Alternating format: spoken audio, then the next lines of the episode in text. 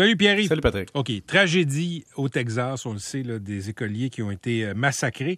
Il y a un effet en bourse qui est positif pour les fabricants d'armes. Oui, et ça a été partagé sur les réseaux sociaux, dans les médias. Personnellement, ça m'émeut, mais ça m'émeut moins ou pas parce que c'est triste, mais financièrement, tout ce qu'on appelle l'effet Pygmalion, hein, la, la prophétie autoréalisante. Je te donne un exemple. Si tu penses que quelque chose va arriver et tu prends action, ben, ça va finir par arriver. Donc, en bourse, si on se dit tuerie égale protectionnisme égale achat de d'armes pour se protéger, égale discours de la NRA, égale discussion dans la sphère publique, débat constitutionnel, il va y avoir des retombées sur la promotion des armes directes et indirectes. C'est comme ça. Il y a même des gens, Patrick, qui vont aller acheter des armes pour se protéger contre une future réglementation pour stocker des balles et des armes. Et donc, on se dit, l'investisseur est pareil. Il va aller investir dans les armes en se disant, il y a une tendance là, et on va investir pour profiter de la spéculation et faire un coup d'argent à court terme. Et c'est ce qui est arrivé. Les fabricants d'armes, qu'on parle de Smith Wesson ou autres, ont fait depuis quelques jours 5%, 6%, 12%. Donc, on fait de l'argent sur un drame. Mais si on veut extirper ça de ça, Patrick, puis aller voir la prophétie autoréalisante sur d'autres facteurs, je t'en donne quelques-uns. Il y a eu en 2020, Patrick, un événement. Je te dis ça de même, tu n'en es peut-être pas rendu compte. Ça s'appelait une pandémie. Et au début de la pandémie, il y a eu des prophéties autoréalisantes. C'est-à-dire, on a dit, les gens ne peuvent pas aller au restaurant, vont consommer plus dans les épiceries, et ceux qui ne consomment pas dans les épiceries, qui vont souvent dans les restaurants, vont acheter des boîtes repas. Donc, Good Food, l'action a décollé jusqu'à 13 pièces. Mais après la prophétie autoréalisante, il y a aussi la réalité. 1,61 aujourd'hui. Beyond Meat, quand ça a été lancé en bourse, on s'est dit, le bœuf coûte cher, tout le monde va se mettre à être végétarien, on va acheter de la fausse viande. L'action monté à 234 pièces. C'est à combien présentement? 26 dollars seulement. Pandémie? On a découvert des affaires de vidéoconférence. Avant, c'était réservé aux, aux compagnies qui avaient des gros équipements, mais avec la technologie, ça s'était démocratisé. Et là, on a vu Zoom gratuit, on a sauté là-dessus. Team de Microsoft, donc les actions ont décollé, mais Zoom particulièrement.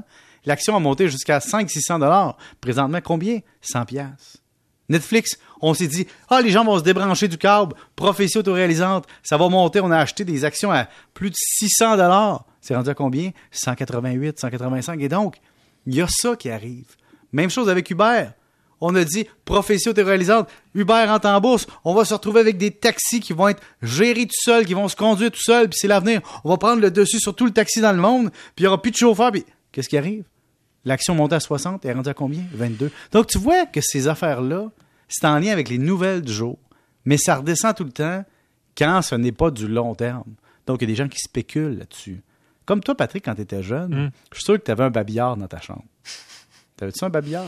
Continue. Moi, j'avais ça, OK, un babillard avec des punaises. Là, Ouais. Puis là je faisais, euh, je mettais des choses que j'aimais, comme euh, des, des listes de cadeaux ou une voiture que je voudrais avoir quand je serais plus vieux. Pierre, je vais répondre à ta question. Oui. Non. T'as jamais eu ça? Bon.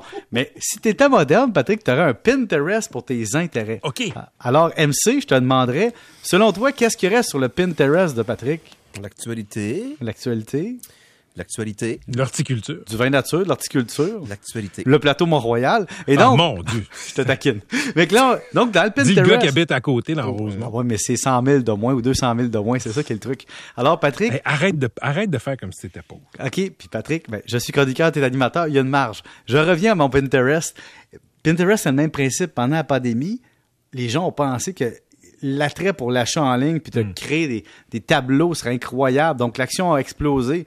Puis l'action est revenue à sa valeur d'entrée Non, mais regarde, je, je- je comprends ce que tu me dis par ben, les prophéties autoréalisantes. là. Les gens pensent que ça va arriver, donc. l'investisseur investit Mais- parce qu'il pense mais- que le monde, ça va réaliser. Mais dans le cas des, des- des fabricants d'armes, écoute, il y, a, il y a quand même quelque chose qui, pour moi, n'a pas rapport avec Pinterest puis avec la mode de Uber. Puis que tu, ben, je, je veux dire, il y a une tragédie, ça se tire dessus. Il y a 20 enfants qui sont morts, puis, euh, whoop, euh, ces compagnies-là gagnent de l'argent en bourse. Le capitalisme est froid, Patrick. Le capitaliste dit si on pense Ben- que les Américains vont se garocher pour s'acheter des armes pour se protéger, il y aura une augmentation des marges de profit des compagnies de guns Et même si la moitié de la population va s'objecter, les républicains purs et durs vont se surarmer pour compenser. Ouais. Et ça va faire en sorte qu'il y aura, à court terme, un engouement pour les titres boursiers parce que les investisseurs vont se dire, les autres vont investir, donc je vais investir pour entrer dans, dans la vague. C'est froid, c'est dégueulasse, c'est...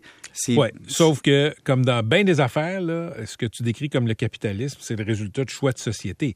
Parce que euh, si, si les Américains pouvaient poursuivre les fabricants d'armes à feu, euh, ce qui n'est pas le cas parce que les politiciens protègent les compagnies d'armes à feu, ben peut-être que le modèle d'affaires serait un peu moins lucratif après les tragédies. En même temps, il y a notre idéalisme puis la réalité. C'est exactement le même principe que si tu me dis, si on était pour l'environnement, on n'achèterait plus des tuyaux en PVC, on n'achèterait pas des moulures en MDF. Pourtant, c'est ça qu'on achète. On est vert, mais quand vient le temps de consommer puis d'investir, on investit dans ce qui fait de la marge. Et qu'est-ce qui fait de la marge?